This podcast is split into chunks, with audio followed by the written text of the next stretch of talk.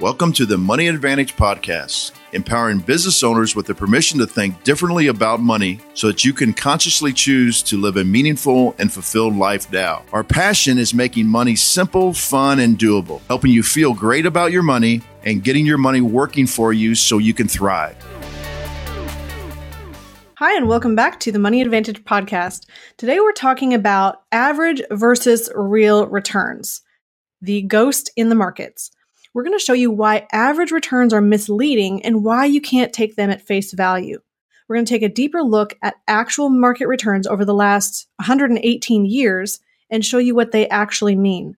And then we're going to reveal how to take control of your financial future and not just hope and base everything on speculation and assumptions that are not even accurate.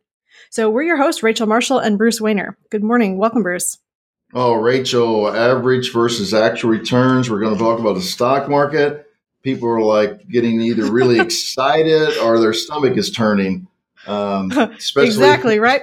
Yeah, especially if um, they they listen to this podcast soon after it is released in a few weeks. Uh, so this is this is going to be very interesting to people, and I you know we always talk about mindset and thinking differently, and I hope people hang with the podcast. We might get a little more technical, but really try to to to think about what we're saying, and you can actually think about it in a conceptual way and a mathematical way. Uh, Todd Langford, we know from Truth Concepts. Uh, I was listening to uh, a podcast he was on last night, and you know, Todd always says, even in every uh, person's mindset, there's a little bit of truth to what the mathematics is telling them that reinforces the what they they think. And, and he was using the example of uh, a 30 year mortgage. And people are like, well, I'm paying a lot of interest. And that is true. The truth is, you're paying a lot more interest than you're paying with a 15 year mortgage. But that interest that you're actually paying gets eroded along the way because of the time value of money or inflation and so that so there is a there is a mathematical truth that you are paying, but what else is coming into that truth as far as what a person thinks going down the road. So we're going to talk about that, and I just want people to to actually try to put on their thinking caps and think about this both mathematically and conceptually. I love that you said that. And I think sometimes we're led to believe one thing, we think it's true, and we're going to really dig deeper into that today and uncover what the truth actually is and then how it applies to you in your life. And so, yes, I hope you'll hang with us through this conversation. Um, this is really interesting timing. Um, we're really coming on the heels of the market being down in December. We are potentially some people are talking about bracing for a crash. There's a lot of volatility, even just in the first couple days of January in the markets. Um, and so, really looking at this and saying, well, what does this mean for me if I'm wanting to control my life and my financial destiny. So today we're going to answer what do market returns mean for me? What returns should I expect? How do I calculate them? And what should I do to take best control of my financial future so that I can build time and money freedom? So you're going to get the tangible facts and concrete evidence to form your own opinions and chart the course of your own financial destiny. And the challenge with that is that certainty often may come from doing the exact opposite of what everyone else is doing. So, where does this fit in the big picture? Bruce, you touched on this a second ago. You mentioned mindset, and that's a really key place. A lot of times we think that when we talk about the market, this is just about investments, which also fits into the cash flow system. I mean, first in the cash flow system, we keep more of the money you make, and then you protect that money, then you make more through investing. But it's not just investments we're talking about. We're really coming back down to the foundational area of mindset. So we're looking at how do we approach the idea of market returns with the right awareness and the right mindset. Because if you have the wrong mindset, your investing efforts are going to crumble. So let's go ahead and jump into this conversation. Um, first, Bruce, I want to just highlight a few of the things that have happened in December. There was an article, we're going to post all of these links, but there was a Reuters article called US Retirees Try to Keep Cool as Stocks Tumble. This was published on December 28th and really just talked about stocks in December um, were, it was the worst year for stocks in a decade. And that's kind of hard to imagine, but at the same time, there's just been a lot of change and market drop mm-hmm. at the end of 2018. So there was also then three major US stock indexes have tumbled about 10% just in December alone. That was weighing investor on it was weighing on investor minds. There was also the US China trade tensions, there was a cooling economy, there was a rising interest rates. And so all of that was saying that we're on track for the worst December since 1931. Mm-hmm. That's almost in 100 years. And so, really, we're looking at with this volatility and the swings that are happening even in early January, it's really a good time for us to point out what is that ghost in the markets? What is that thing that is this unnamed, this felt tension that we have when we look at what we're getting in the market, what we hope to get in the future, but really being able to try to pinpoint what is our actual future performance going to be because none of us have that crystal ball to really predict it. Yeah, I was I was watching a podcast, well, actually a video of uh, Kiyosaki uh, last night, and um, oh, interesting. He his we espouse this too, and maybe we got some of it from Kiyosaki, but we got a lot of it from a lot of different mindset. He was just espouses control, and um, mm-hmm. he was on a PBS special, and he was talking about lack of control, and he was saying you would never drive a car without a steering wheel because you have no control. Oh, right. You would never drive a you would never drive a car without brakes. You would never you would mm-hmm. never drive a car without the ability to speed up and slow down. You would never drive a car without the ability to actually have been taught how to do it. Uh, driver's driver's ed. You would never drive uh, a car without insurance and he said, to prove that, how many of you would lend your car out there to somebody that didn't have insurance? and right. he said, well, so that, that proves it. So it, and then he said, what, what ends up happening is your financial advisor, which, you know, I, I am, I'm a securities license also. And, but we always tell people when they say, well, what do you think is going to happen in next year? At our firm, we always say, we don't know. We want Mm-hmm. We have no idea what's going to happen next year. But a lot of financial advisors, we think this is very unique with us because a lot of financial advisors say you ought to go into this, you ought to go into that. And Kiyosaki actually had a crystal ball on his show. And he's looking at the crystal ball and he says, I think you ought to do this. And he goes, that's the equivalent of taking the, the steering wheel off the car and just totally losing oh, control. Yeah. So what you're doing with your money is you're giving it to a system in which you have no control. And we, we, my wife and I currently don't own any stocks. We did own some UPS stock because she worked for UPS and she got stock options. And I was always amazed because I would follow it. UPS would predict in the, let's just say the third quarter that they were going to have a price per share of $1.34. And then it would come out that they only made $1.33. So it, they actually still profited, but they missed their projection and the stock would drop. And I always mm-hmm. thought to myself, how does that make any sense? You're actually a, uh, you're moving forward, you're a profitable company, and yet you ha- you miss your projections by one cent. So my point is, is that we are not trading on foundational things. We are tr- we are trading on emotion. And the reason I'm going oh, yeah. through all this is when we're going to give you these numbers, these act, these uh, average numbers, these are also taken in consideration that you stay in the market the entire time. That you don't try to time right. the market because you got emotional about it and you pull it out. And you know, I have I have friends that joke around. They you know they always they always buy high and sell low, and that's just that's just the way it always seems to work out. And the reason it works out is because you have no control of knowing where it's going to go. So I want people to you know and to think about that. These are actually I'm just trying to pre-frame this. These are actual numbers of averages that presume you get in the market at a certain time and you stay in the market the entire time.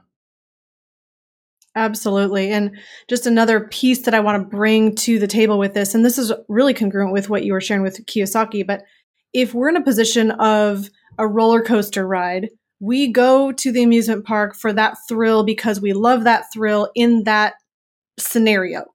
But that is the absolutely wrong way to focus on building a financial future. That's terror. That's terrifying when you have that lack of control. And now, certainly with a roller coaster, you can at least probably trust that more than likely it's going to, you know, the roller coaster is not going to come apart at some point and you're not going to fall out of the machine. But at the same time, that, that type of thrill ride is not what we're really looking for in our financial life. We want to be in a position of control where we can see the future, we have predictability, we have stability, we have cash flow coming in, and we have confidence for the future. Mm-hmm.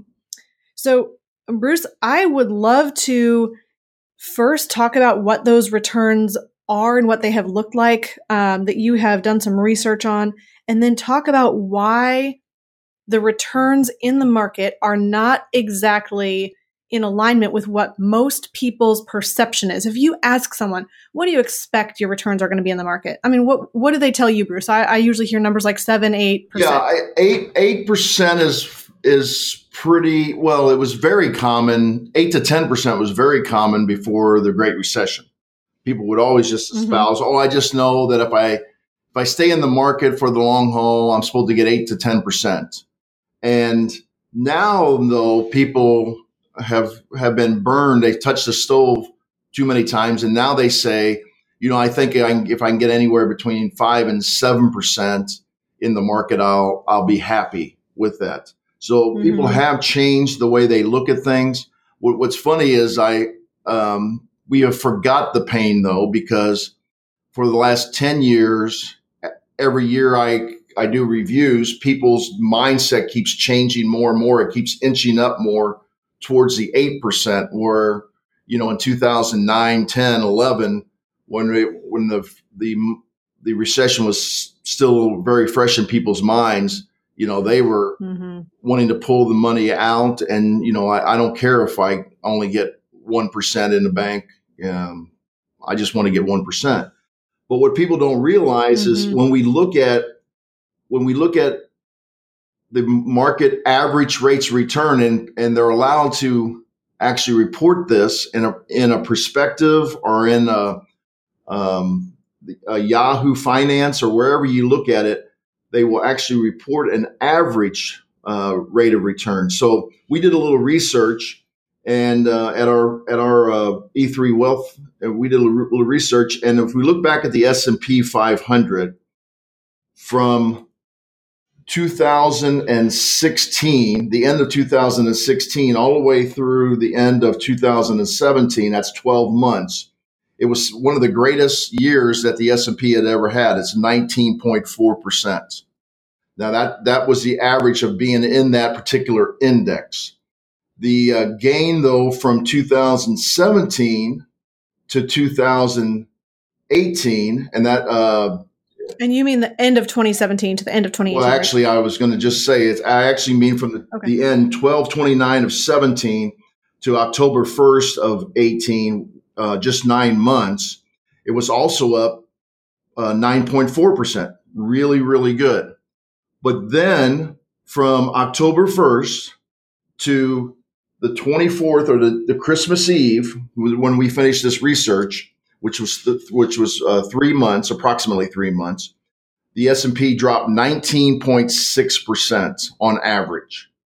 So you you can Ouch. see a lot of volatility in that because we're talking about the the end of 2016 to the end, close to the end of 2018. So almost 24 months. We went from ni- up 19.4 up 9.4 for nine months and then dropped 19.4 drop for only three months.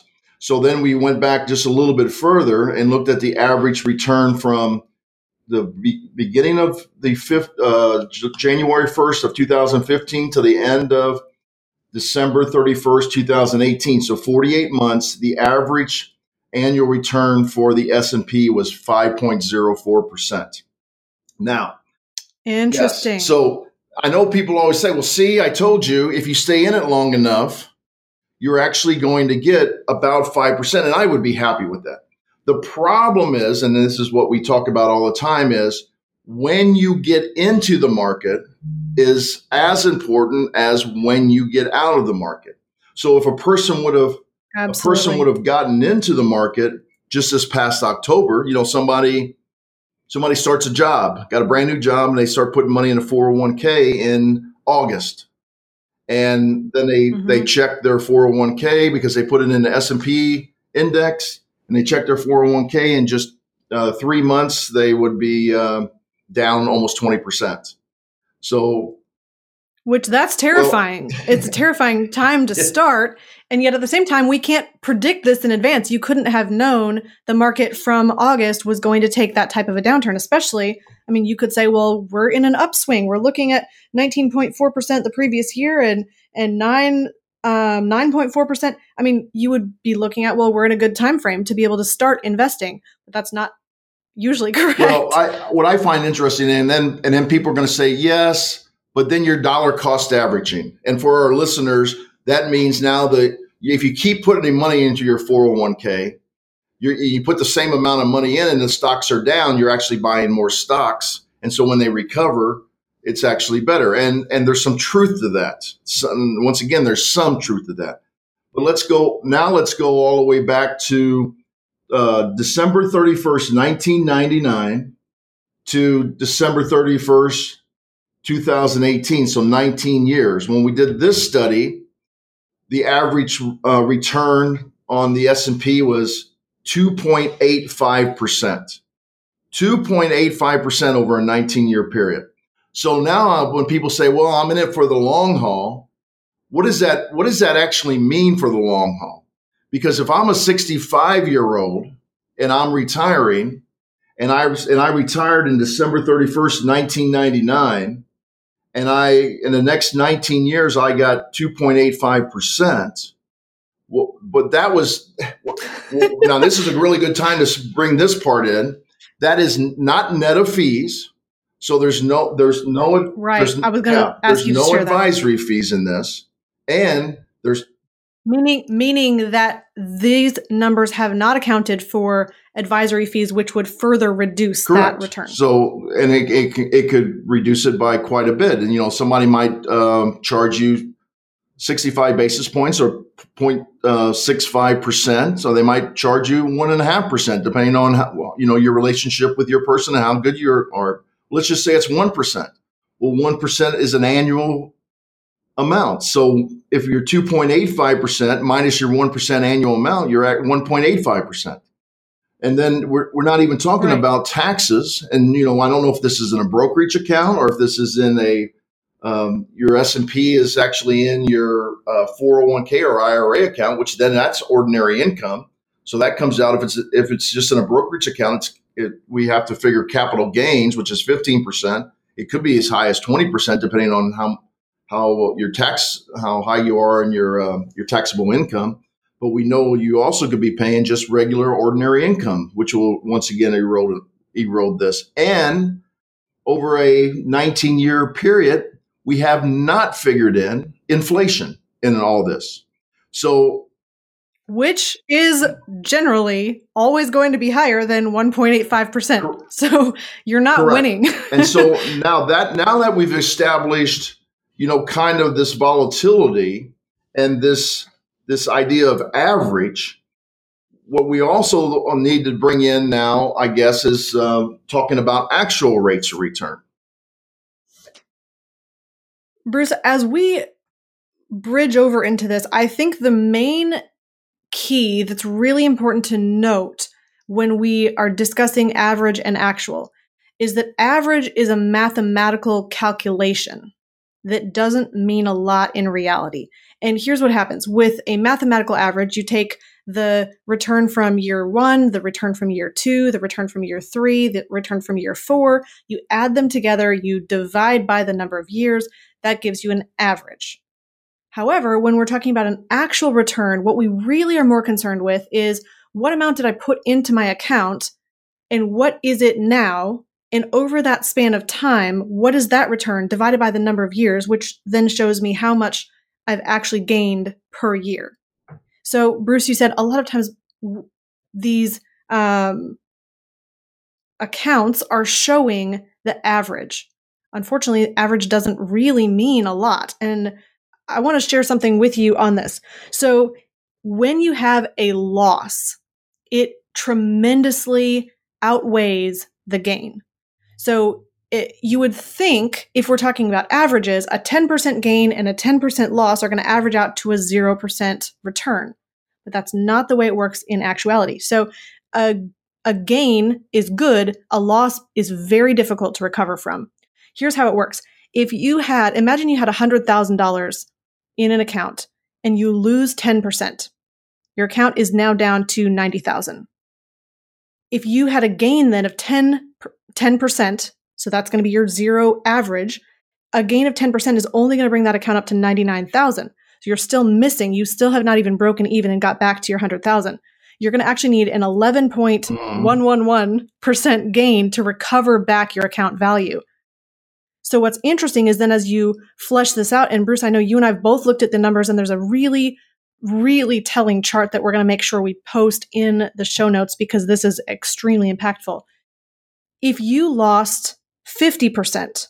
Bruce, what do we need to recover from a 50% loss? When a 50% loss uh, happens, then you know what people think is, well, let's just use real numbers. So we go to $100,000 and you lose 50%, you're now at uh, 50 50,000. 50, so in order to get back to 100, you have to make 50,000, which is a 100% rate of return. And people don't realize right. that you're actually you're, whatever you're invested in has to give you a 100% rate of return and but when you look at the average then you're you actually have a 50% loss times or plus a 100% gain which which is mm-hmm. 50% over 2 years which is actually it's 25% so it's 25% average. So the company then could say, we have averaged a 25% rate of return over the last two years. And they would be accurate in saying that because it did average that. However, it's really misleading to think that you actually got a 25% increase each year because broke you didn't. Even. You just broke even and you're really at a 0% actual yes. rate of return. So I hope that coming across clearly for our listeners. I know you're not looking at the chart right now, Again, we will make sure that we have that posted in the show notes, but this is why it's really, really important to decipher what the numbers actually mean. I just want to take this one step further because it's almost ridiculously overwhelming in, in the reality here. So if you had that 100,000, you lost 90%. So you're negative 90, you're down to $10,000 in your account. You actually need a 900% gain to recover from that. Now, if we average those numbers, Negative 90 plus 900 is 810. Divide that by two years, you had a 405% average rate of return in that account. And you're just breaking even at zero with a 0% real rate of return. So, this is why it's really important to know that average really doesn't mean anything for your actual performance. And remember, those losses are very, very difficult to recover from. Yeah. And um, this is this is for informational purposes only. Um, there are the other things that can affect, like I already mentioned, you know, uh, dollar cost averaging, um, uh, re- uh, reapplying your dividends uh, in your portfolio will mm-hmm. change, but they're not going to change uh, these numbers significantly when they're very, very low. Or the next part, which is which is also related, is what if you have to take money off of your uh, particular capital or your balance in your uh, portfolio to live off of. So it, the example I would like to use is if you have a $1 million portfolio and it loses 10% and you use 5% of the balance for your retirement income, you know, to pay the bills, that means your por- portfolio isn't down 10%. It's actually down 15% of the total and the amount needs to be made up in order to m- maintain your principal balance or it, or you're going to erode your principal. So the 1 million dollar minus the 100,000 market loss minus a $50,000 withdrawal equals only $850,000. So now you need a eight, you need a one hundred fifty thousand dollar gain on the eight hundred fifty thousand, which equals seventeen point six percent return to get back the one the one million dollars. So let's just review.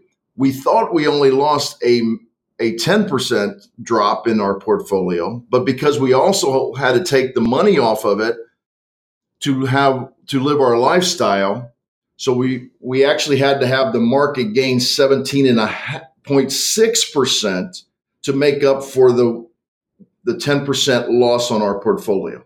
So once again, these averages uh, are very important, but actual uh, over a one year period is what people really feel.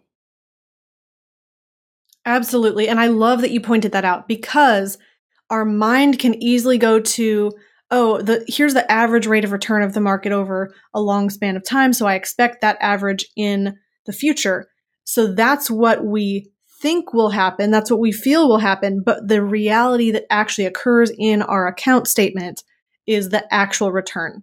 And that's the disparity. That's where our estimations and our guesses and our projections for what we think are going to happen in the future don't end up anything like what our actual experience is because of those two numbers being completely disparate. And here is um, two different 30 year periods. If we look at the S&P 500 price index, and this is according to pinnacledata.com. So from 1971 to 2000, the average rate of return was 10.51 percent, whereas the actual return over that span of time was only 9.28. So it still was fairly high, but there's a difference between the average yeah, now, and the Rachel, actual. before before you go to the mm-hmm. next one, let's just make sure people understand this.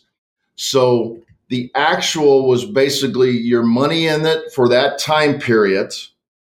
And when you when mm-hmm. you because you can't you can't add and subtract um, averages to get at the the actual, what they're saying is your money only went up 9.828% instead of 10.51%. But I want to say that in yes. all actuality, that is truly not even the actual because we haven't figured in the inflation over that 10 year period. We haven't figured the taxes that you have to pay in, and any advisory fees um, that you had to pay during that, that time period. So that will bring that actual rate of return down even further. Absolutely. And there's one other piece that will bring that down further, and that's that most people don't invest all at once.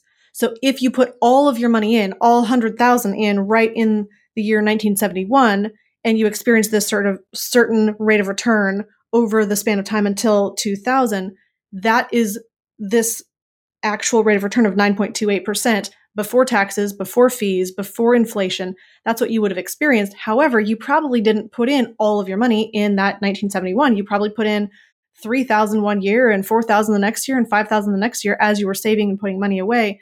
And so each dollar amount then over time did not have the full capacity to gain the full return. So you're not going to experience the same growth over time when you put money in incrementally. That's true, and, and, but you can also um, just mysteriously or by uh, dumb luck you, that actually can be good because you could put fifteen hundred in in two thousand when the market is up, and then it goes over a ten year period, and then in two thousand the market in the next year the market uh, drops and you actually um, can buy a lot more stocks for that amount of time. And then people often refer to that once again as dollar cost averages. Mm-hmm. But that's that. I think we're going to put this in the show notes too. What you're going to see though, it's not it's not the time in the market, but the time you get into the market. Yes. And there are significant times over the history of the stock market here in the United States that if you got into the stock market at the correct time then you can go a 20 year period where you actually double your money. And heck, even more than double. There's, there's some time periods where it actually goes up by 200% in a 20 year period, um, which is a great time. There's other times when there's a 20 year period that you really don't make anything um, over that time period. So it's not the time in the market. People say that all the time. Well, it's, it's how much time you spend in the market. The th- that is that is true in certain times that you have gotten into the market. At other Mhm. times, people have gotten into market a certain time, they've stayed in it for 20 years and they haven't got ahead at all. And that's that once again is because they happen to start putting mo- a majority of their money in when they when the stock market was high and then it went down and took a long time to recover. I was really shocked that the S&P when I during the research I mean I I knew that they called the 2000s the lost decade but the S&P was at 1480 something in 2000 and you know today if if we look at it it's somewhere around um, i can pull it up real quickly here. It's somewhere around 2500 so over that 20 year period it's it's went up a thousand points and a thousand points on um, 1400 is a 71% increase but 71% increase divided by 20 years it's only a three and a half percent average over that time period. So once again, yeah. that's that's not net of fees, that's not net of taxes, that's not the and it, and that's only an average. That's not an actual. Mhm. So when you start looking at all this, you know Warren Buffett is famous for saying, you know, there's only two rules about money: is um, don't, Don't lose ever money. lose don't lose money, and rule number two is refer to rule number one. exactly. You know, so so that's really, really only one rule of money: it's don't lose money. And I think Um, we what- really highlighted why that is when we realize how much losses really eat into those gains and how great a, a huge volume of recovery you have to have to recover from that loss. Yeah, and and you know, people all the time say, "Well, why why are you guys espousing this?" Because it, it does seem like, and it's not just us. I mean, there's a lot of people across the nation that are are talking about the stock market is not what people really believe. Mhm. Well, when you're there are some reasons for this. Um, you know, our government got into the idea of the investing when they started the IRA in the early 70s and then um, gave us a tax break in 78, 79 for the 401k. So a lot of people say, look, look how the government's getting involved. It must be pretty good. Well, they, they forget about the lobbying that goes on uh, in our in our government.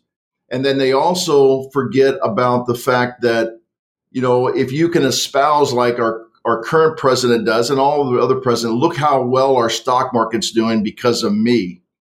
Well, Oh, it- there, there, there gets a there gets a false sense of security that oh well this must be good, and then on top of it, then you start talking to either your parents, your next door neighbor, and they've had done well. Their actual re- their actual returns were well because of when they got into the market, Mhm. and that is not necessarily what it's going to be when you get into the market. So it all Yeah. comes down. It's it's amazing on our vocabulary. It all comes down as who's in control and what are you actually in control of. Oh, I love it.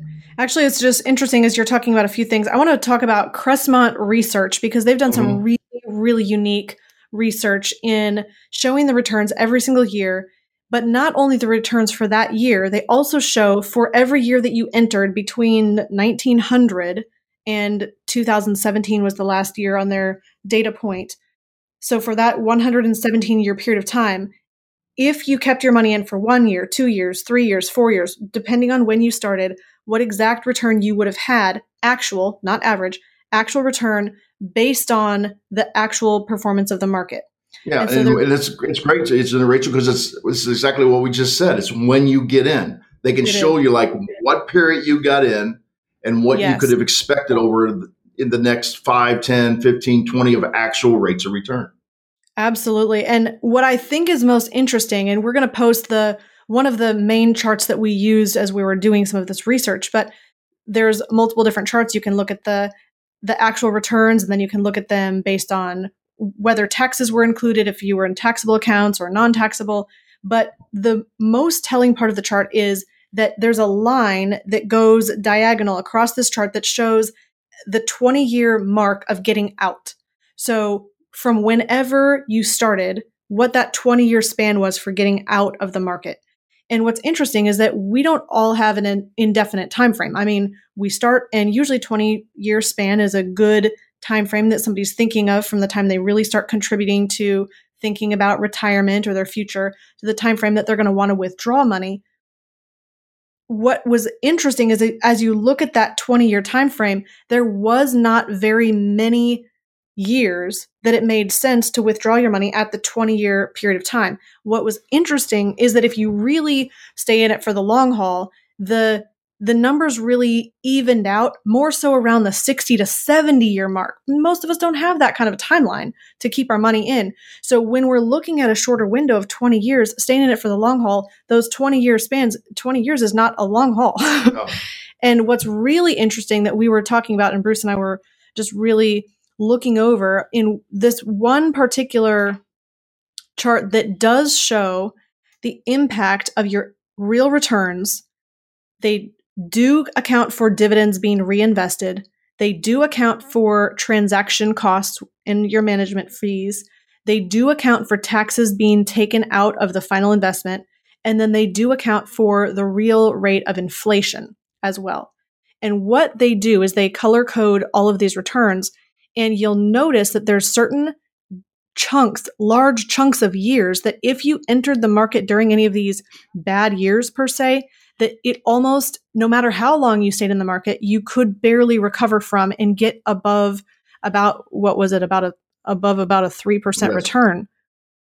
So when people say, well, I'm expecting to get a 5 to 7% rate of return, a real rate of return and actually realize that in my account, this chart will show you as it's color coded, you'll notice that there's very few years that if you pull your money out at the 20 year mark that you're actually going to get in that range and i wanted to point out yeah the worst the worst uh, 20 year period was from 1961 to 1981 where where the real return was the actual return was uh, minus 2% and i certainly remember that mm-hmm. because this was an influ- influential time when i was growing up and we had tremendous amounts of inflation at that time and uh, turmoil uh, throughout throughout the country, and we were taken off the gold standard, and it was it was a tumultuous time in the country. So I can understand that. And then it says the best ten years was from 1948 to 1968.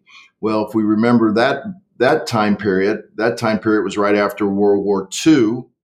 And, you know, we, we could argue that one of the reasons that that was the best time period was um, we had all kinds of people coming back from World War II, and gov- there were government programs that were actually uh, supercharging the uh, economy because of of uh, getting people to to actually purchase homes very easily. They were we had the GI Bill where people were going to college on it, so on and so forth. So even though that was actually charging the stock market up, because the economy was humming so well, it actually caused the worst period from 61, in my opinion, from 61 to 81 because of of all this supercharging of the business cycle. And Robert Murphy would talk talks about that all the, all the time. So the best was uh, 8.4 percent when you consider everything, uh, taxes, um, inflation, advisory fees, and the worst was from 61 to 81, which which is actually two. So when you look at the chart and any 20 year span beginning in 1900 all the way out to now, and you look at if you withdrew your money at that 20 year mark, what return would you have received? If we're looking at anything over 7%, there was only 8 years out of the 97 time frames that had over 7% returns. That means about 89 years the actual return was less than 7%. So just I think that that's really telling because it means again, it depends on when you start and when you leave the market. If you happen to be in one of those approximately um, 8 years that were good, congratulations. Exactly. But if you happen to have started your money at a, one of those other years, one of the other 89 time frames that you possibly could have started over the last, you know, 100 plus years, you would be in a position where you would be withdrawing at less than 7%. when you factor in all of the fees. And it's impossible pr- to predict that in the future. That's not a position of control. Yes. And it's it's interesting because we talk about this all the time um, when people come to us and say, you know, I'm thinking about an annuity. What do you think about an annuity? And we bring up sequence of returns. And the reason that a an annuity uh, actually helps is because it it smooths out the sequence of return risk.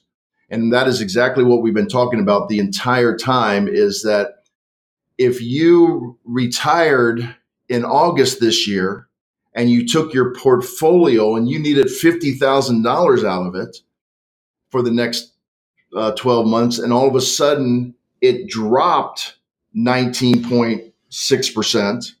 Well, now you're taking the apps, the taking the money out at the absolute worst time period.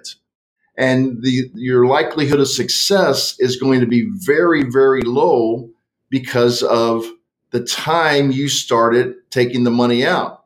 So there are two time periods that uh, you actually have to worry about, and that's the time you get into the market and the time you take the money out of the market. And Andy Tanner, who's a, a rich dad, poor dad coach, he says the very people who preach against individual investors timing the market are at the same time asking us to time the market 30 years in advance because they're actually saying is hey do this because start putting your money in and then it's going to grow over this time period and we've already talked about we have proven uh, by looking backwards that if you put money in at certain time periods that it doesn't mean you're going to grow your money uh, very much over that time period so you're you're actually timing the market um, so it comes down to lack of, of control again. And the really interesting thing about that is even if we can look back in the past and say, here is the historical, actual, or average rate of return, that does not mean anything going forward. So you'll notice very specifically from the Crestmont article, if you look just, if you just swipe your gaze down from the 1900 down to 2017, you'll notice that there's chunks of time where you'll go through bad returns over over your 20 year period and then there's chunks of time that you go through good returns so if you are coming out of a good period of time i mean bruce even just as you were talking about earlier looking at from 2016 to 2017 the 19% return well we could say well we had 19% average rate of return in the last year so therefore we're expecting a 19% rate of return going forward this year and we'd be completely inaccurate so even if we can be very exacting about historical data, that really doesn't apply forward going into the future. And that doesn't mean that we're going to have that exact prediction going forward. Yeah, and um, you know we're kind of beating up the securities industry here, but the insurance industry, the insurance industry actually uses the security industry for some of its annuity products uh, you, uh, with in, index products. Um, you're not in individual stocks and bonds, but they actually credit it to the index. And they do the same thing when they do their illustrations.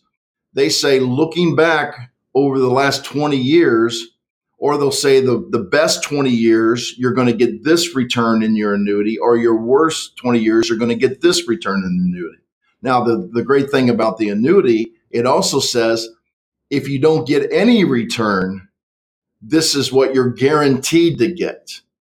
And and they're able to make the guarantee because of the stability inside the company that they're able to give you a guarantee regardless of the performance of the market. Correct. They're managing the risk. That's very that's very true. I love that you brought that up because we really want to be in as much control as possible. And when we mean control, we mean understanding your financial situation and knowing how to proceed then going forward. And so, what do we do with all of this information? I mean, we've thrown a lot at you, and if you are um, invested in the market and you're already on the fence of wondering if you should not be in the market or if you would rather be in a position of more control, we hopefully haven't um, scared you half to death with this podcast. But what we're really looking at is how do you gain a better position of control? How do you put yourself in where you can actually predict what your future is going to look like? And I would say that that's not by passively investing and just saying, well, I'm going to hope it all works out. And I hope all the fund managers are accurate. And I hope that the market does better next year. And in my 20 year span, if I start now, we really want to have a lot more of a determine we of determination of where we're going to end up. And so what we would say about that is recognize that we're talking about investments that have a risk. Now, every investment you put money into is always going to have some form of risk. That's the nature of investments. You're going to have some type of unknown that you cannot completely quantify, but you can minimize that by investing in things that you know and you control. And a lot of people also you'll hear talking about having tangible physical assets that have a value that cannot be completely vanished, that can't completely vanish if something goes wrong in the market, that can't just evaporate. And so when we're looking at having substantial assets, things like businesses and real estate that have some intrinsic value to them, but they also, if you are knowledgeable about the asset class you're investing in, you can minimize the risk because you can, as Kiyosaki was talking about, you can steer it. You can put the brakes on. You can move your money out when you see that it's not headed in the direction that you want it to go.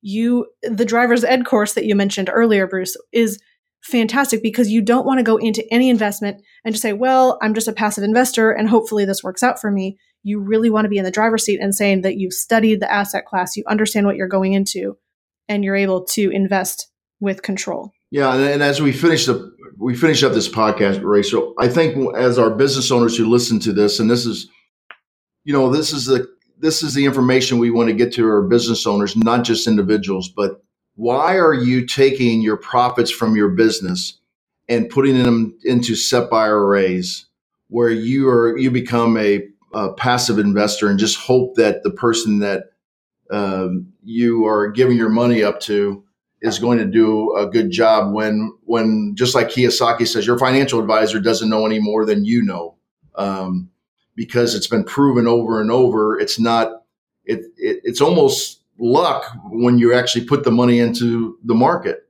So right, absolutely. So we would say to you is is there other places to store that wealth that you get a tax free return, which we espouse uh, whole life insurance contracts and then also that money can stay in the business when it's needed to actually grow the business. And now you're the active investor in your business and you grow your business larger. And, you know, I can hear, I can hear it in my headphones right now. There's, there's business owners out there saying, yeah, but I want to retire. And I say to them, well, okay, we, you can retire by selling your business and your business will be worth more if you keep the money in your business rather than outside your business into a SEP IRA because you can actually, and you, I shouldn't say because, but, and you can actually uh, design your business to run without you being an active person in your business, but actually just overseeing your business. And actually, that frankly makes your business more valuable to a, a buyer in the future when they see they don't have to be in the business on a daily basis. So all these things come back to control.